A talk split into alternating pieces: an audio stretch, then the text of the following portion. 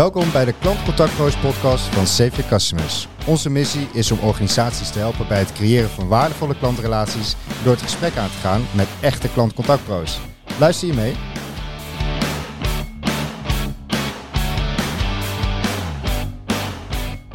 Bedankt voor het luisteren naar onze eerdere podcast. Heb je deze nog niet geluisterd? Je kunt de andere podcasts terugvinden op Spotify of op onze website. Vandaag gaan we weer in gesprek met collega's uit de branche. Ik word uiteraard weer vergezeld door mijn collega Wietse. Hoi. En vandaag gaan we in gesprek met Carmen Vriesema. Hoi. Welkom. Welkom Carmen. Ehm, eh, dit is een gesprek waar wij letterlijk al een aantal maanden naar uitkijken. Eh, om meerdere redenen. Vooral eh, omdat wij één elkaar best wel een tijd kennen. En eh, we hebben gewoon echt zin in dit gesprek. Eh, maar misschien eh, kennen de luisteraars jou nog niet. Dus voor degenen die jou nog niet kennen, kun je kort vertellen wie je bent, waar je werkt en hoe je in klantcontact terecht bent gekomen. Dat kan ik. Mijn naam is Carmen Vriesema. Ik werk nu negen jaar bij DPG Media. Voorheen was dat Sanema en twee jaar geleden overgenomen door DPG Media. Ik zit een slordige 23 jaar in, eh, in eh, klantcontact. Dus inderdaad vlak na de Tweede Wereldoorlog ben ik ingestapt. Eh, en ik kom eigenlijk nog uit het persoonlijke klantcontact. Hè? Want voordat er iets was als contactcenters, hadden we als mensen persoonlijk contact met elkaar. En ik werkte bij ZTO Zorgverzekeringen. Was daar verantwoordelijk voor de, de winkels in Amsterdam. Geweldige tijd. Ik reed in mijn autootje langs al die winkels. En daar zaten allemaal mensen te werk en die hadden klantcontact. En vanaf daar ben ik eh, eh, ja, op een gegeven moment toch eh, eh, gaan inzien dat het persoonlijk klantcontact wat ten einde liep. En eh, de overstap gemaakt naar het eh, Customer Center. Toen kon je in Amsterdam ook nog normaal door het centrum rijden. Of Ja, ik kan nog steeds normaal door het centrum rijden. Als je maar hard genoeg drukt. als je maar hard genoeg drukt. Ja. Dus van Bali naar telefoon Van uiteindelijk. Bali naar telefoon. Ja. Oké. Ja. En wat was daar, daarvoor de beweegreden om dat te gaan doen? Eh, om naar eh, eh, telefoon te gaan. Ja. Nou, je zag echt wel dat persoonlijk klantcontact werd, werd minder. Het was de eerste drift dat winkels gingen sluiten. Ja, en dan denk je toch aan je eigen toekomst. En eh, dan denk je, god, misschien moet ik eens een overstap maken naar een andere, eh, andere branche. En zo ben ik eigenlijk in het eh, ja, ja, callcenterwereld terechtgekomen. En wat was je eerste werkgever binnen de callcenterwereld? Dat was ook ZTO. Oké. Ja, ik heb daar de overstap gemaakt van de winkels naar het contactcenter. En Ja. is er heel veel veranderd? Wat? Een hele grote in, stap. in 23 jaar Ja. tijd? Nou, gek genoeg eigenlijk nog niet zoveel. Daar mogen we ons als branche misschien toch best wel eens zorgen over maken.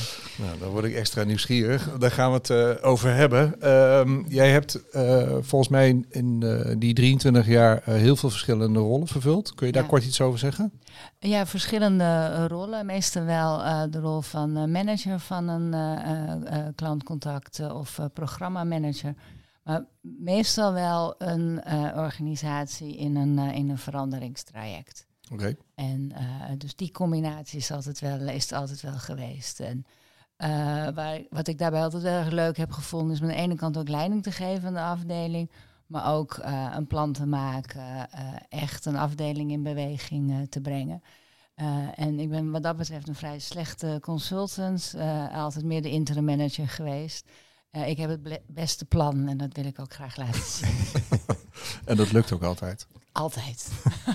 nee, natuurlijk lukt het niet altijd. Nou, wij zijn benieuwd naar eh, jouw ervaring en jouw eh, visie op een aantal eh, vraagstukken. We hebben wederom drie onderwerpen hebben we, ehm, geduid en daar hebben we van tevoren natuurlijk even over gesproken. Ja.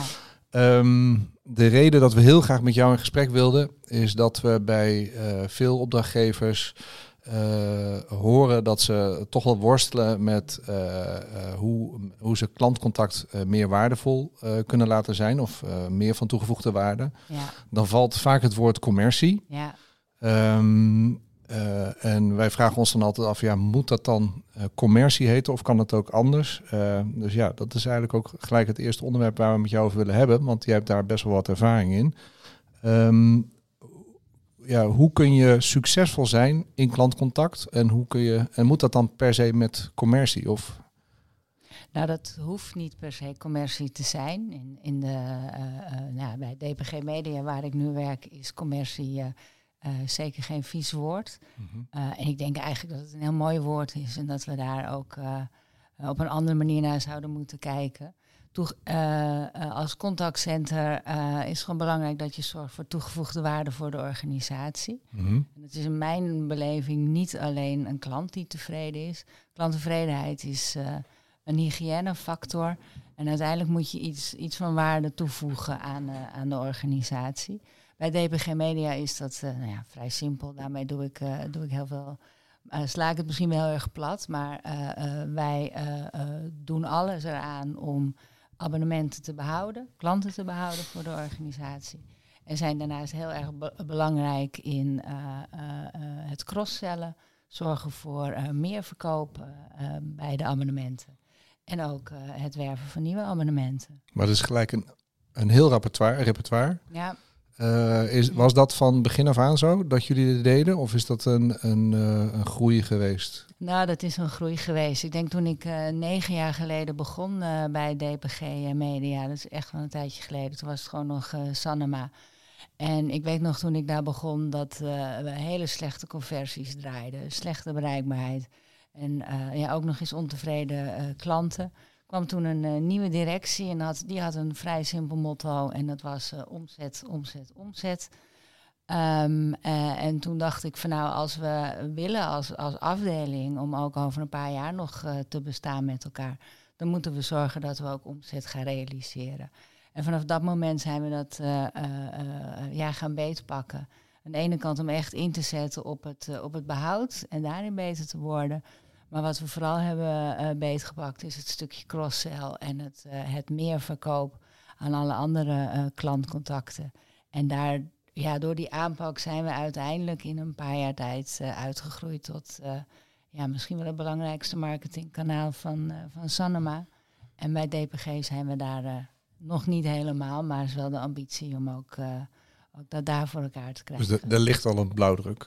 Ja, ja. Dus er was is ook een noodzaak, dan begrijp ik. Ja, ja. ja zeker. Ja, zeker. Uh, uh, ik geloof er heel erg in dat je... Uh, het, is, het, is, heel leuk om met z'n allen op een afdeling te werken, maar je moet ook zorgen voor een stukje continuïteit hè, voor de mensen ja. die er werken. en als er een andere wind gaat waaien in de organisatie, dan kun je twee dingen doen.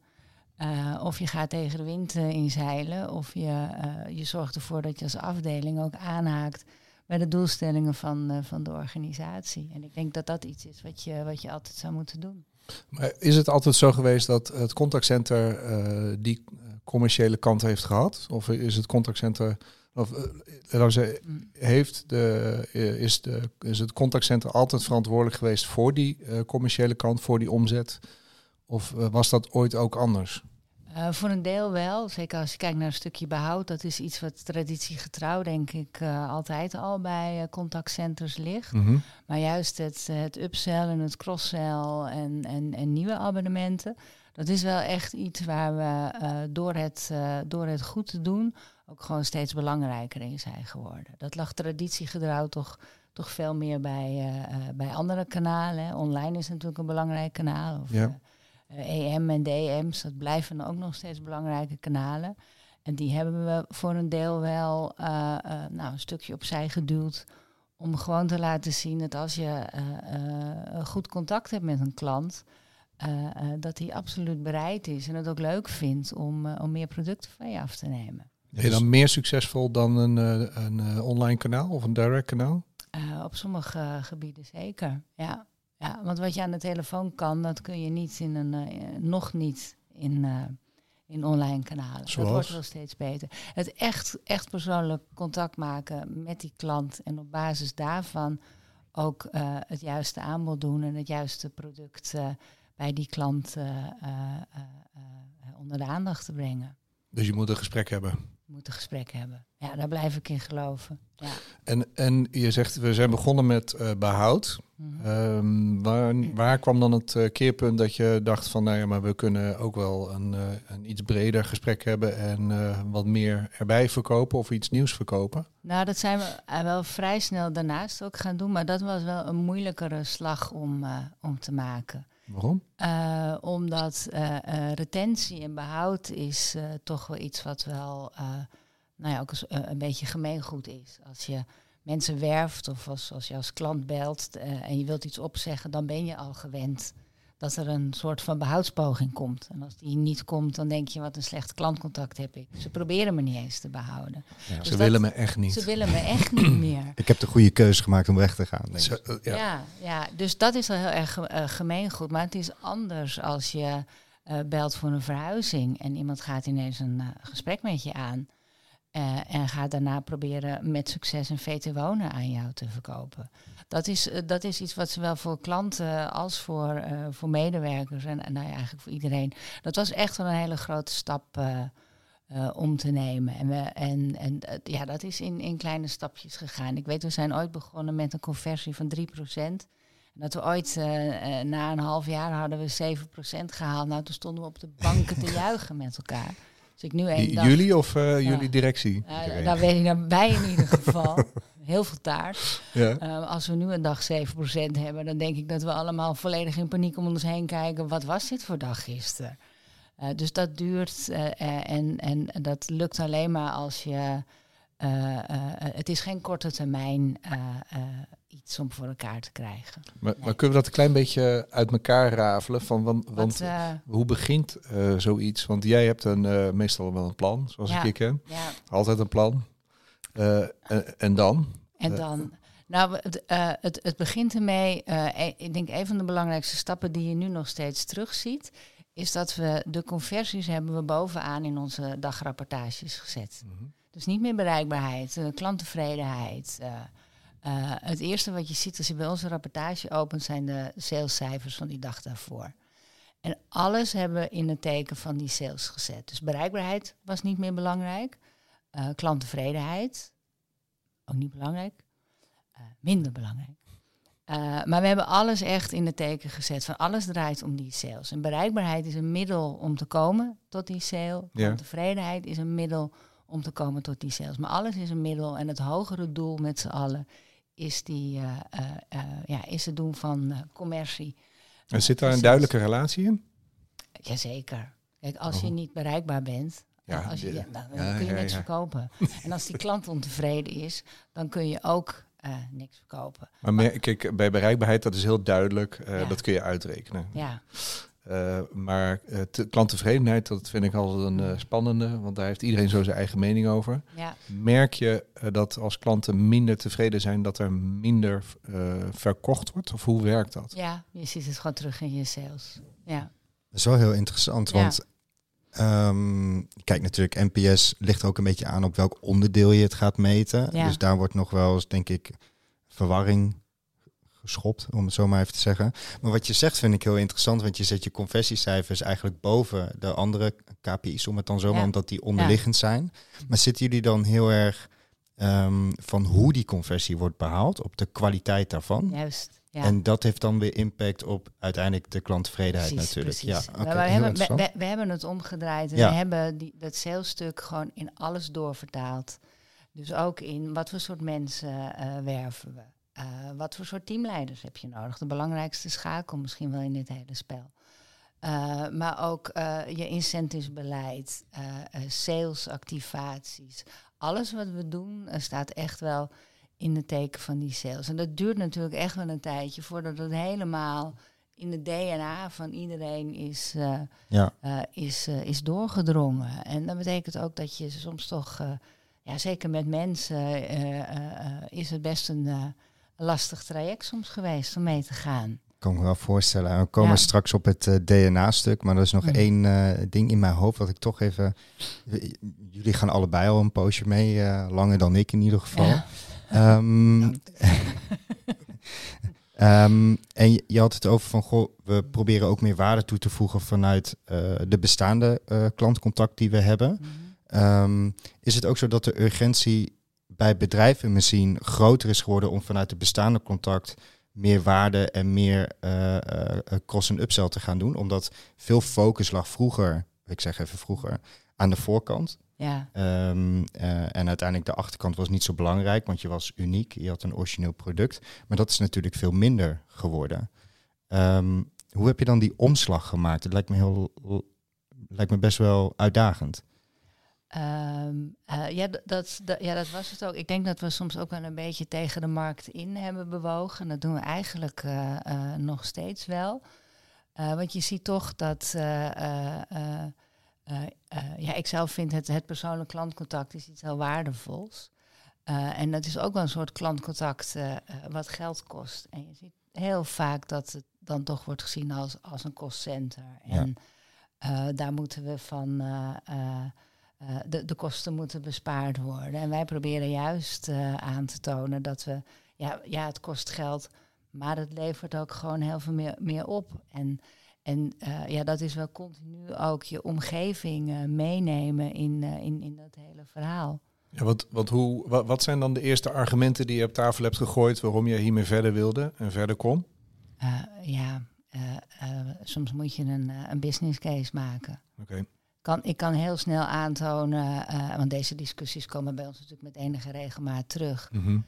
uh, en, en ook nu, hè, er is toch nog best wel veel belang om veel meer online te doen. Maar de grootste uitdaging dan is, hoe zorg je ervoor dat je online net zo succesvol bent als aan de telefoon. En dat zijn hele simpele, eigenlijk hele simpele rekensommetjes. Ja. Ik weet wat een klantcontact kost. Uh, uh, maar ik weet ook wat ik kan opleveren. En, en daar moet je als bedrijf op een, op een gegeven moment wel een soort afweging uh, Maar dan ga je kijken naar meer klantcontactstrategie. Ja. Dus dan ga je een abstractieniveau hoger. Ja. Dan kom je op klantrelatieniveau. Ja. onze ervaring is dat ehm, binnen heel veel branches, bedrijven, dat een, slechts een klein deel van de klanten contact opneemt. Ja dat een groot deel, en dan is denk ik de verzekeringsbranche een goed voorbeeld van, dat een groot deel klanten heeft die nooit contact opnemen of nooit echt gebruik maken van een product.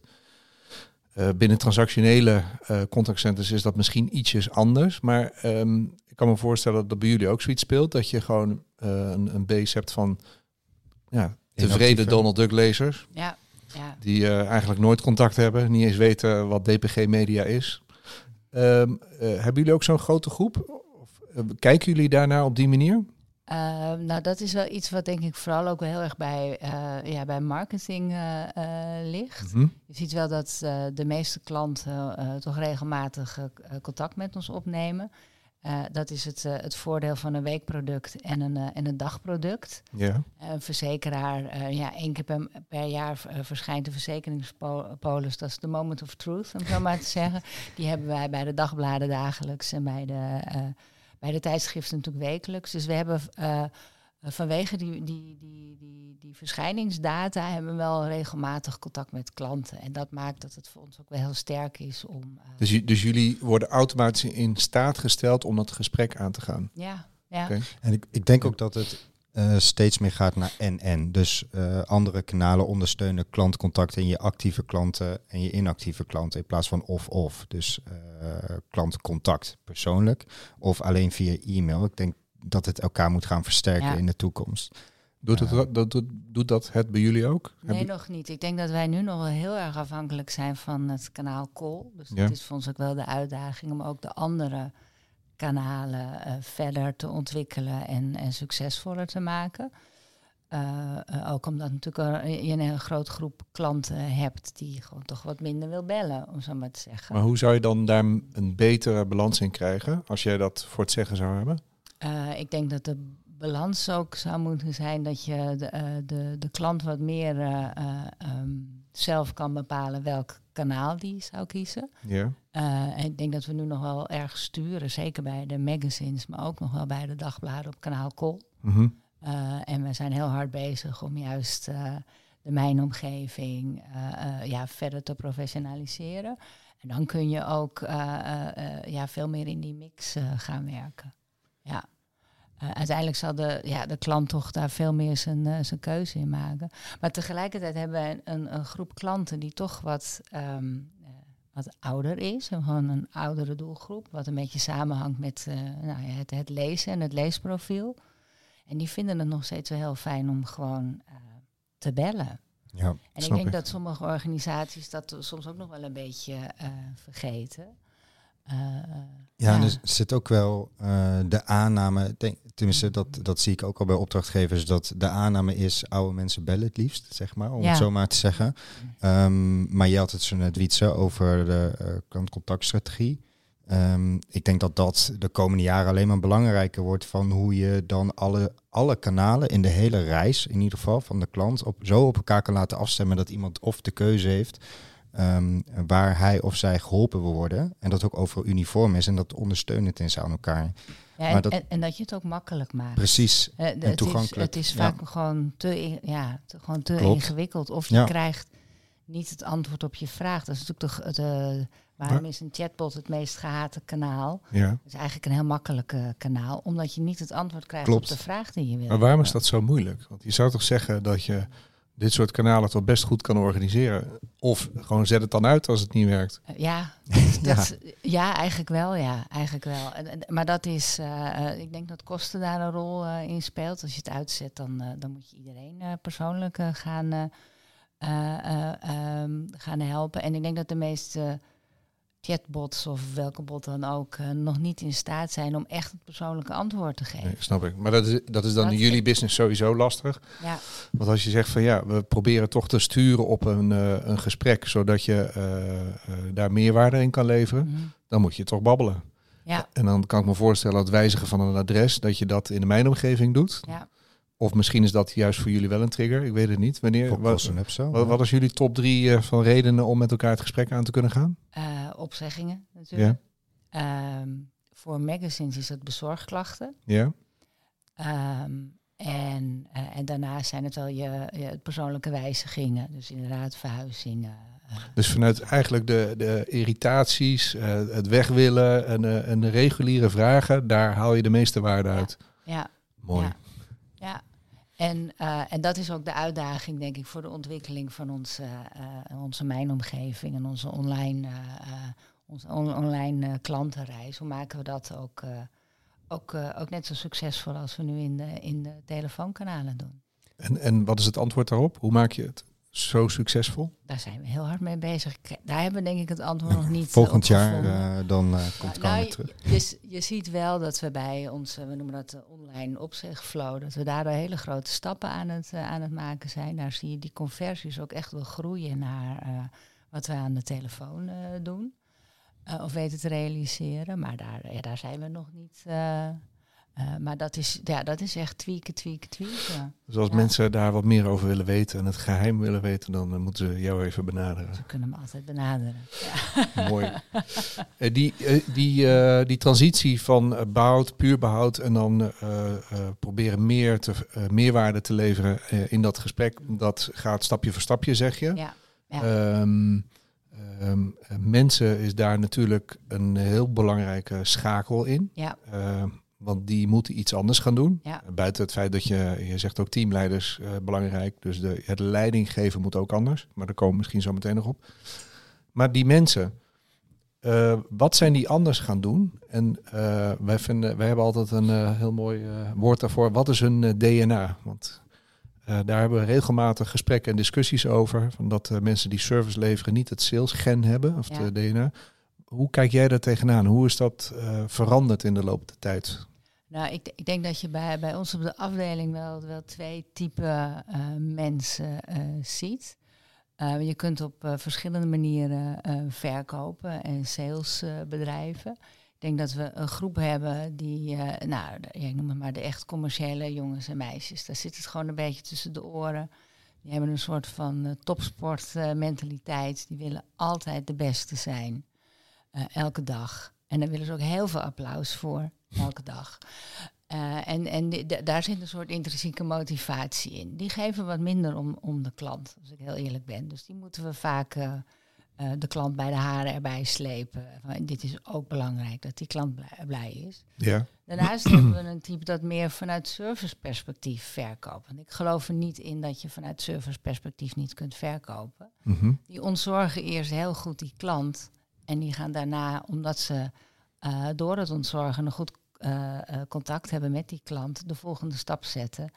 En voegen daar nog een, eh, een sale aan toe. Maar veel meer vanuit serviceperspectief dan vanuit salesperspectief. En zit daar nog een best practice in? Als je dan zegt van nou, als je dan nu een soort profiel aan zou willen nemen, heeft dat dan een voorkeur of niet?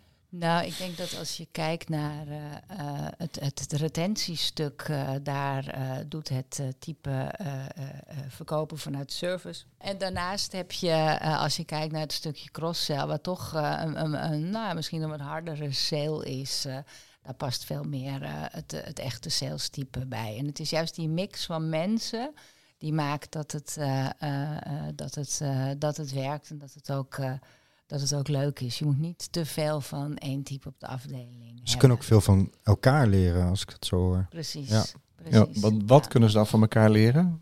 Wat? Nou, de, de, de, de salestijgers kunnen leren wat meer geduld te hebben, soms met onze klanten. Mhm. En uh, de servicemensen kunnen soms wat meer uh, uh, leren van de salestijgers, om net even door te pakken. En als je zo geïnvesteerd hebt in zo'n gesprek, om ook ja, closing the deal, dat laatste stapje ook nog even te zetten. Ja. Zijn deze mensen moeilijk te vinden? Um, uh, ja en nee. Uh, ja, dat is een beetje een cryptisch uh, antwoord. Ik denk dat iedereen die leiding geeft het, het moeilijk heeft om, om juist mensen te vinden. Dus dat, als ik kijk, terugkijk naar het afgelopen jaar, heeft het wel heel veel creativiteit gevraagd om ervoor te zorgen dat we de juiste mensen hebben. Hoe doe je dat dan? Uh, dat doen we eigenlijk uh, uh, door, door verschillende dingen te doen. Je hebt natuurlijk allemaal hebben zo onze, onze leveranciers.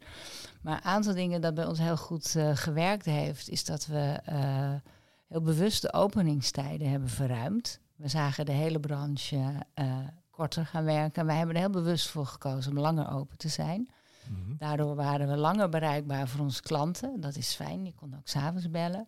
En we konden daardoor ook een hele andere populatie aan uh, medewerkers aan ons binden. Veel meer het type uh, student die in de avond werkt uh, en op zaterdag graag werkt. en als die vakantie heeft op drukke momenten ook overdag wil werken. Dus dat was een hele waardevolle toevoeging van, van onze afdeling. We hebben er op een gegeven moment bewust voor gekozen om uh, de bezorgklachten bij uh, uh, de dagbladen om die te gaan outsourcen. Mhm. We hebben een outsourcingspartij aangehaakt. Nou, jij weet, ik ben altijd erg tegen outsourcen geweest, maar ook ik heb die dappere stap gemaakt. Vooral ook omdat we merkten dat de, de medewerkers, ja, we waren allemaal salesmensen aan het werven. Tegelijkertijd liepen de bezorgklachten hoog op.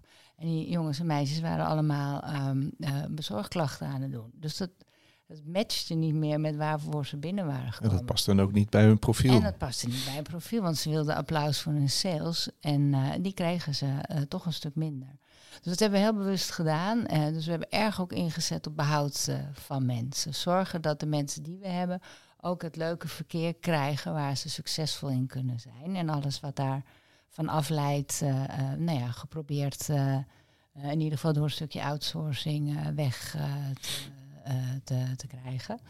We hebben technieken ook wel ingezet. we doen veel aan, aan, aan routeringen en service differentiatie. we herkennen de klanten, we routeren de klanten slim en daarbij houden we ook heel goed rekening met het profiel van de medewerker, zodat die ook het soort klantcontact krijgt uh, um, nou ja, waar die uh, blij van wordt en waar die ook succesvol in is. En dat soort dingen heeft ook heel erg geholpen. Je ziet het verloop bij ons is echt heel laag, mm -hmm. uh, behalve in de eerste periode. Yeah. dat blijft altijd lastig om vooraf, denk ik, voor mensen een goed, goede inschatting te maken. Waar ga ik de aan beginnen? periode bedoel je de onboarding? Ja, als de je, onboarding. Ja, ja, daar hebben we nog een relatief hoog Ja. verloop. Als we door die onboarding heen zijn, hebben we echt een heel laag verloop. Dus dat maakt dat je ook wat minder hoeft, uh, hoeft, uh, hoeft te vervangen. Het is wel grappig wa- wat jij nu net eh, vertelt. Dat is eh, voor mij eh, toch een heel klein beetje een nieuw inzicht. Normaal eh, eh, ben je druk bezig met routeren om je eh, callflow efficiënter in te richten.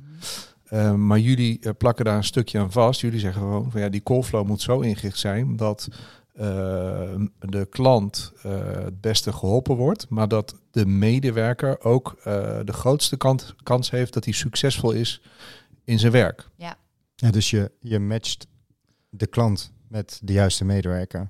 Ja. De juiste klant met de juiste medewerker. Dus, Ja. dus en dat het het- juiste proces. ja, Ja. in En het door het juiste proces. Ja. Ja. Dus eigenlijk eh, om eh, door eh, het eh, succes van de medewerker daar aan vast te plakken, verleng je in feite het vraagstuk en wordt het eigenlijk nog logischer om daar gewoon best wel veel tijd en aandacht aan te besteden.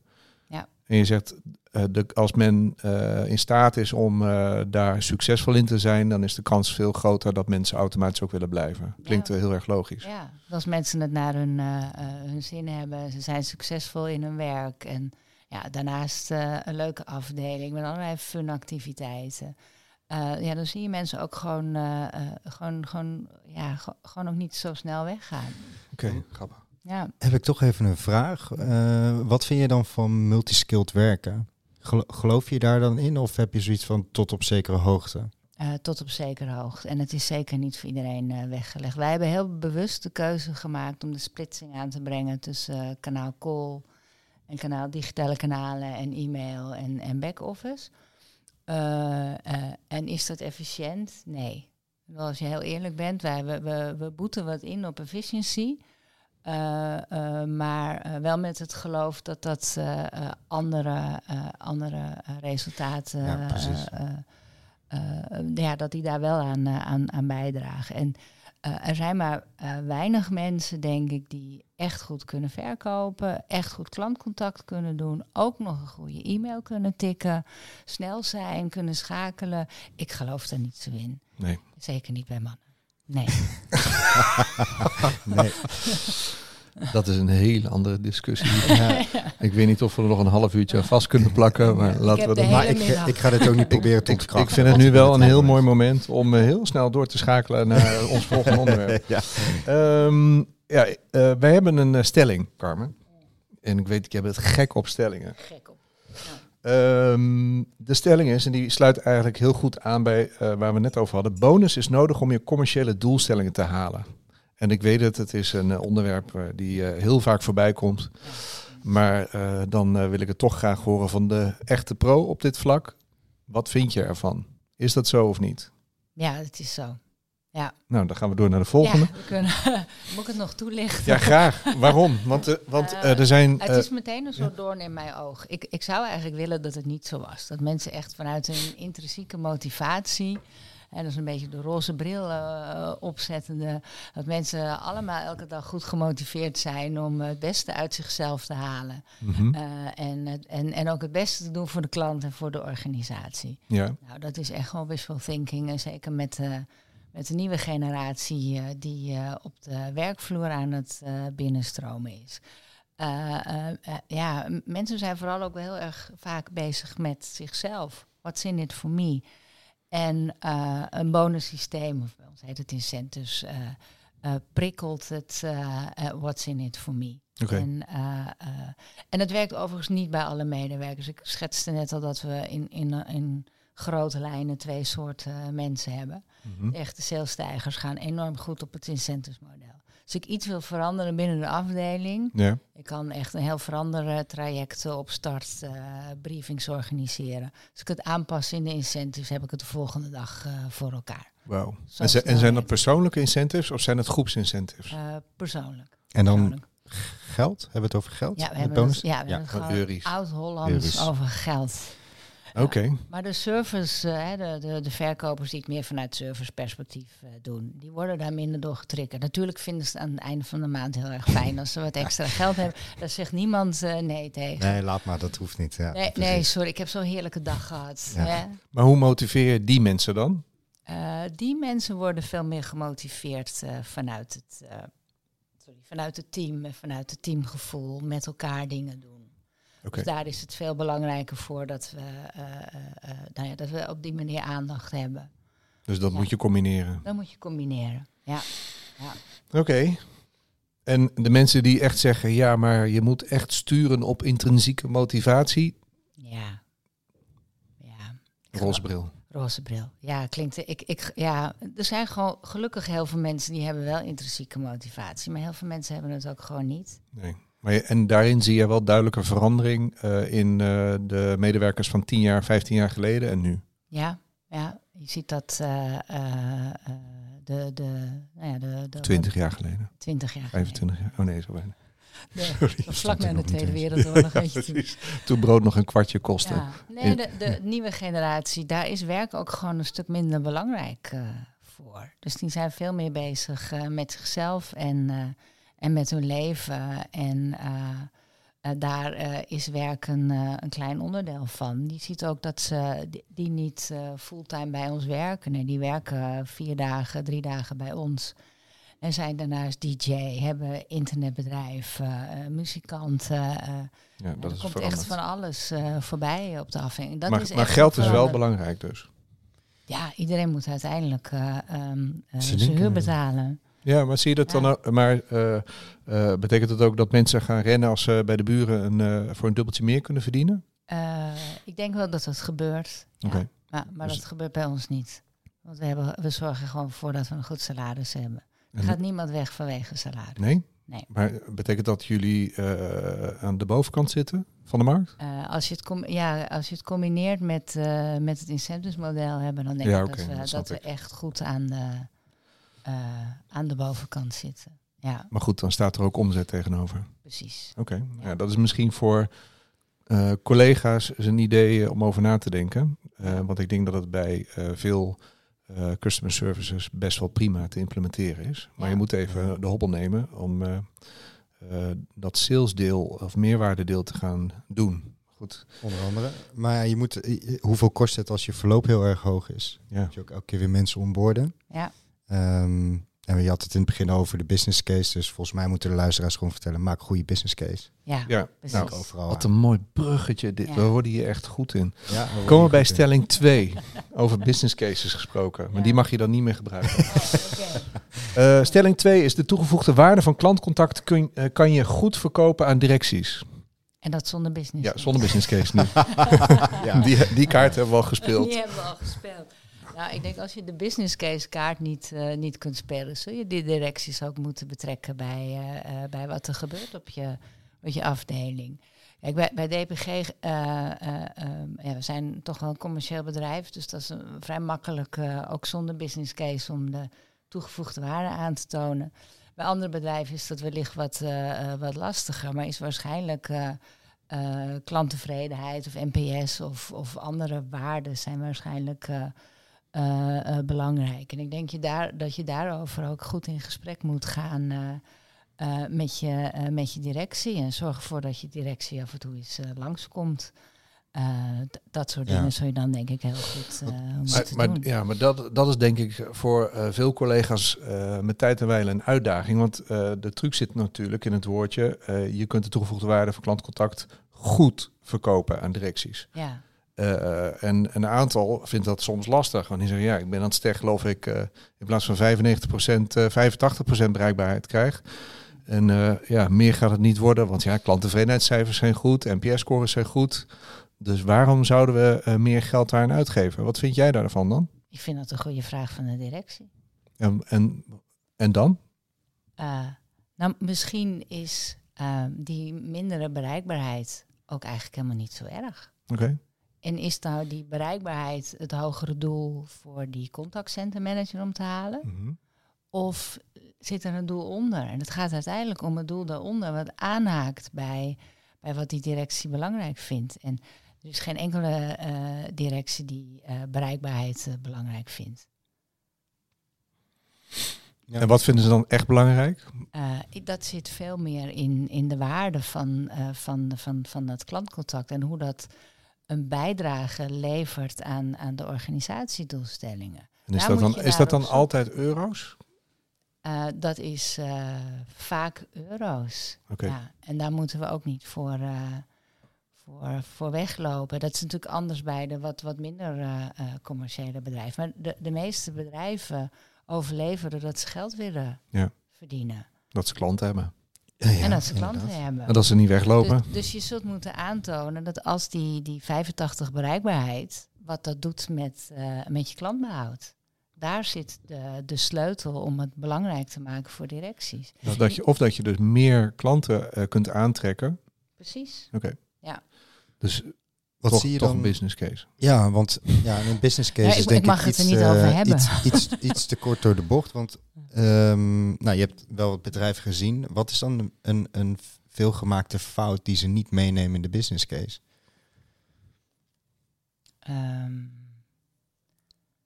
eh, een veelgemaakte fout. Oh, dat vind ik Want een ik, ik, hoor jou zeggen van, joh, wat ik vind interessant wat je zegt van de, de vragen van de directie zijn goed. Ja, Ehm, Ja. En dat is volgens mij ook heel logisch dat dat wordt gevraagd. Maar als je dus gaat zitten op, eh, joh, ik heb 60% bereikbaarheid en dat moet naar 85 en de directie zegt van, ja, boeien. Weet je, Ja. het is toch goed allemaal. Dan vraag ik mij dus inderdaad ook af, eh, wat jij ook zegt van, stel je dan wel de goede business case op? ja. Neem je dan de goede variabelen mee? Maar dat is iets waar ik nu aan denk. Nou ja, ja kijk, als je, eh, als je een gemiddelde customer service hebt, die eh, heeft, eh, en je hebt een bedrijf met relatief goede klanttevredenheid, en je zit in die situatie, ja, hoe vergroot je dan eh, de meerwaarde van klantcontact? ja, En die is nog niet eh, zo gewend om eh, überhaupt iets aan klantbehoud te doen of om cross- en upsell te doen. En hoe relateert dat aan elkaar? Hoe, hoe zou je dat aanvliegen? Ja, een business case, maar wat zijn dan, eh, hoe maak je dan de haakjes naar de meerwaarde van klantcontact? ja. Ehm, ja, het, het, het, ehm, ehm, de eerste vraag is, is er meerwaarde van het klantcontact? En ik denk Ja. dat we die vraag onszelf ook kritisch moeten stellen. Soms Mhm. is die meerwaarde er ook niet. Dus dan zou je, eh, eh, als je echt een bijdrage wil leveren aan de organisatie, moeten kijken hoe je dat klantcontact zou kunnen verminderen. En hoe kom je erachter of het wel of geen meerwaarde heeft? Ehm, eh, het, het moet ergens een bijdrage leveren aan de organisatiedoelen. En als het dat niet heeft, dan, dan, dan kost het inderdaad dan kost het geld. Eh, en dat zit denk ik toch wel vaak eh, eh, in klant, klantbehoud. Ehm, ik denk dat dat een hele belangrijke pijler is voor veel organisaties. Wat, wat, hoe zorg je ervoor dat ontevreden klanten vanwege de hele dienstverlening van een organisatie dusdanig tevreden zijn dat ze niet weglopen? En ik denk dat daar heel veel klantcontactcenters een hele toegevoegde waarde in kunnen, kunnen leveren. Hebben we daar nog veel in te doen in Nederland? Eh, ja, dat denk ik wel. Ja. Ja, Ik ook, ja. ja. Ja. Dus dan is eh, eh, het klantbehoud een hele goede bron van informatie om ehm, eh, te leren wat je zou moeten doen om dat klanten blijven. ja, Dus het gaat niet in eerste instantie alleen om eh, blijf binnen, maar ook vooral om het leren. ja. Oké. En, en wat gaat er allemaal fout in organisaties? En wat, wat, hoe kun je eh, de rest van de organisatie voeden met alle problemen in processen die elders plaatsvinden? Ik denk dat daar ook een hele belangrijke rol voor het, eh, eh, voor het customer center ligt. Eh, uiteindelijk k- komen alles wat ergens misgaat, komt in het klantcontact terecht. Dus hoe, Ja. gebruik je die informatie om andere afdelingen te helpen. En ik denk dat je dat, dat dat wel twee belangrijke pijlers zijn voor waarde van klantcontact. Dus je kunt en Altijd waarde leveren. ja, ja, Maar waarde zou dus ook kunnen zijn, eh, misschien een kanaal uitzetten. Ja, informatie Misschien waar je het beter kan doen. Informatie Ja. waar het fout gaat. Juist. ja. Oké. Oké. Dan Mee eh. Ik ben helemaal mee eens. Ja. Nou, dan ehm, komen we gaan op we de volgende. Ehm, jij hebt best wel een, eh een aardig track record in klantcontact. ja. Eh, niet alleen bij DPG, maar daarvoor ook heel veel verschillende rollen. Kun je daar iets over vertellen? Eh, kan ik daar iets over vertellen? Ja, ik ben, eh, ehm, eh, even kijken. Ik heb natuurlijk, eh, nou daar ken ik natuurlijk onze Wiets van een tijdje geïnterumd. Eh, en in die hoedanigheid eh, bij een aantal bedrijven gewerkt, waaronder de Telegraaf en Sintrus eh, Achmea.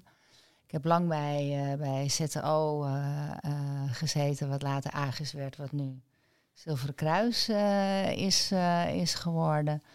Eh, en eh, voordat ik bij eh, ehm, DPG kwam, heb ik een aantal jaren bij de Consumentenbond gezeten. Dan, heb, dan heb je wel heel veel echt heel verschillende vormen van klantcontact gemanaged. Ja, klopt.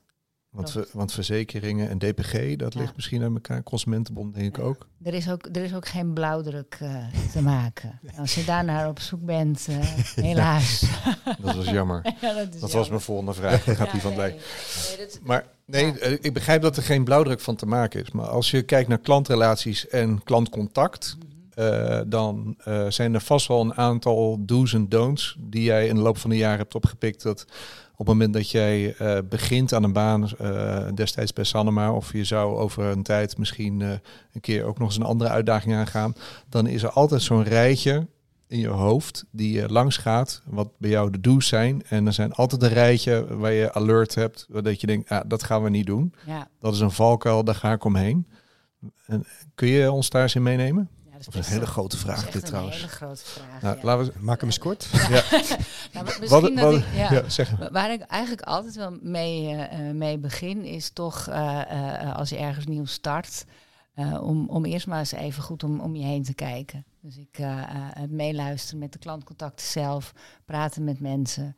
Om echt een goed beeld te vormen van eh, wat voor soort organisatie eh, eh, ben ik nu weer in eh, terechtgekomen. Mhm. En bij DPG is dat ook, ja, ik werk er negen jaar, maar dat is wel een soort continu veranderingsproces geweest. Dus, daar, dus het voelt niet helemaal, soms als ik hier al negen jaar werk. Maar ik kijk wel altijd naar, naar een aantal dingen. Eén is natuurlijk heel belangrijk, wat voor soort klanten hebben we en waar liggen daar de, de behoeftes en de wensen. Eh, twee is natuurlijk een soort medewerker.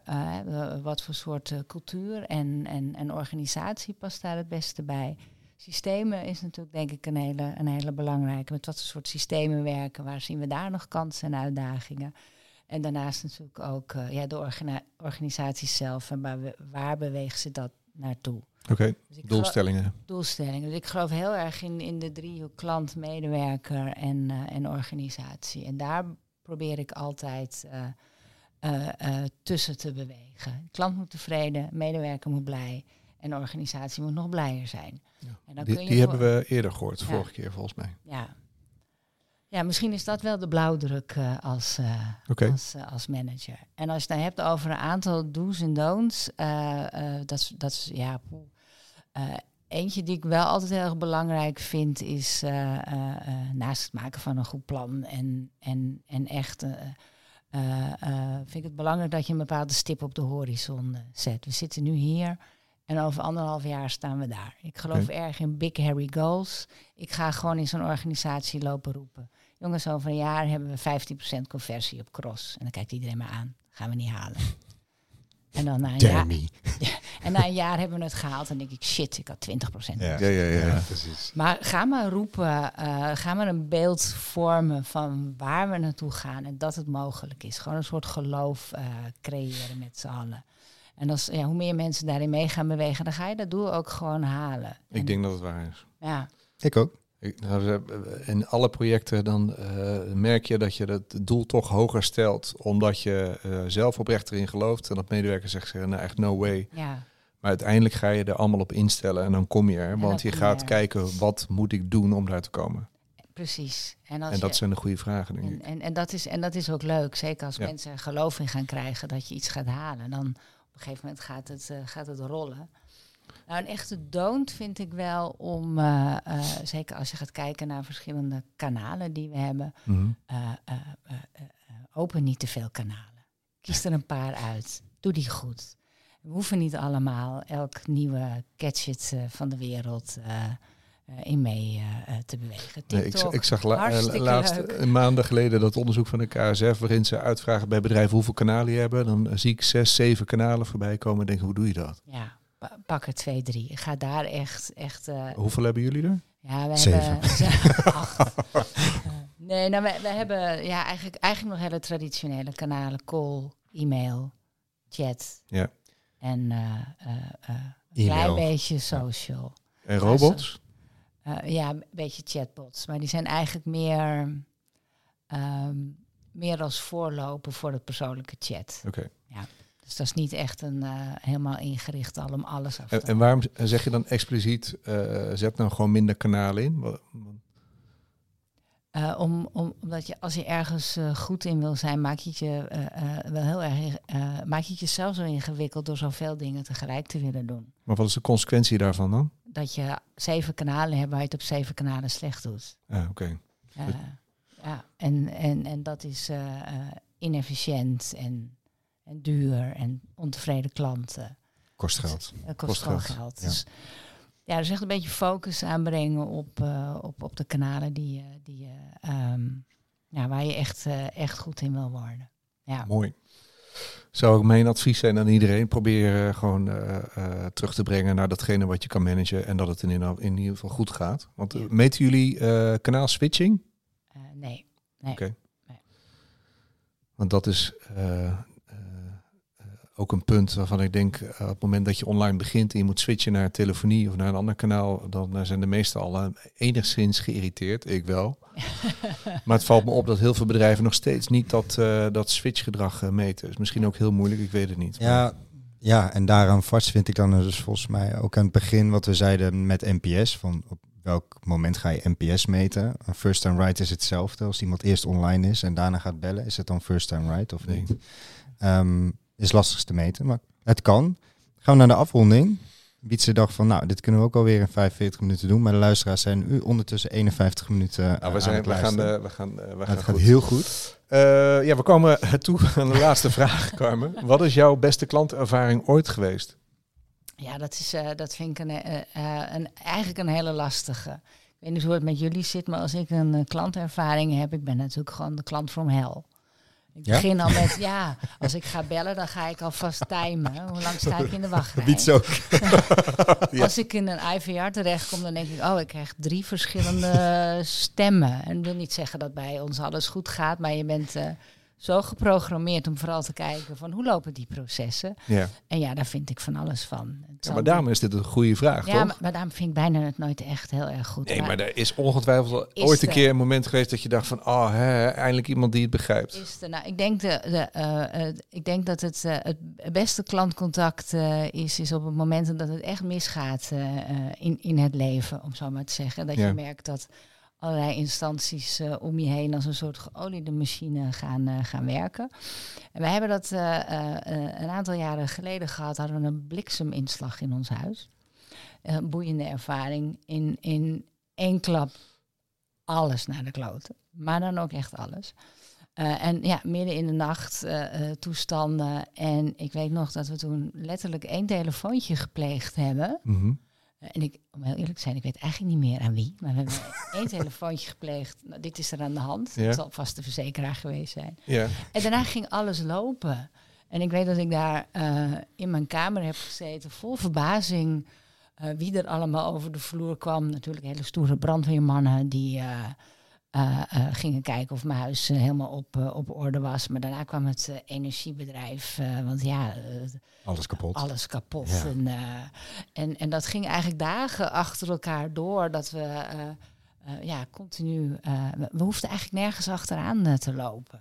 Het kwam allemaal op ons af. En ik denk dat dat uiteindelijk de beste vorm van klantcontact is. Nou, niet, ik gun niemand een, eh, Nee, snap ik. een blikseminslag. maar wel dat Ja. als er iets is, is dat je niet zelf op zoek moet naar Helemaal wat is het, eh, maar echt gewoon helemaal ontzorgd Ja. eh, worden. En dat er dingen werden georganiseerd eh, waarvan je niet eens weet dat dat kan. Dat is ook fijn. Ja. Ja. Dus het ontzorgen, het echt ontzorgen. En stoppen met eh, kastje naar de muur waar we af en toe allemaal zo last van hebben. En pas je dat dan ook toe eh, bij jullie op de vloer? Ja, dat probeer ik natuurlijk wel. Maar eh, eh, ik ben er ook van overtuigd dat er in mijn organisatie ook het nodige misgaat. Dat is zo vooral. We werken met heel veel mensen, daar gaan dingen mis. Tuurlijk gaan dingen mis. Maar goed, het, het is wel een mooie filosofie om het contact aan te gaan dat je wil ontzorgen en dat je iemand een ja, geruisloze ervaring wil geven. Precies. Ja. Oké. Ja.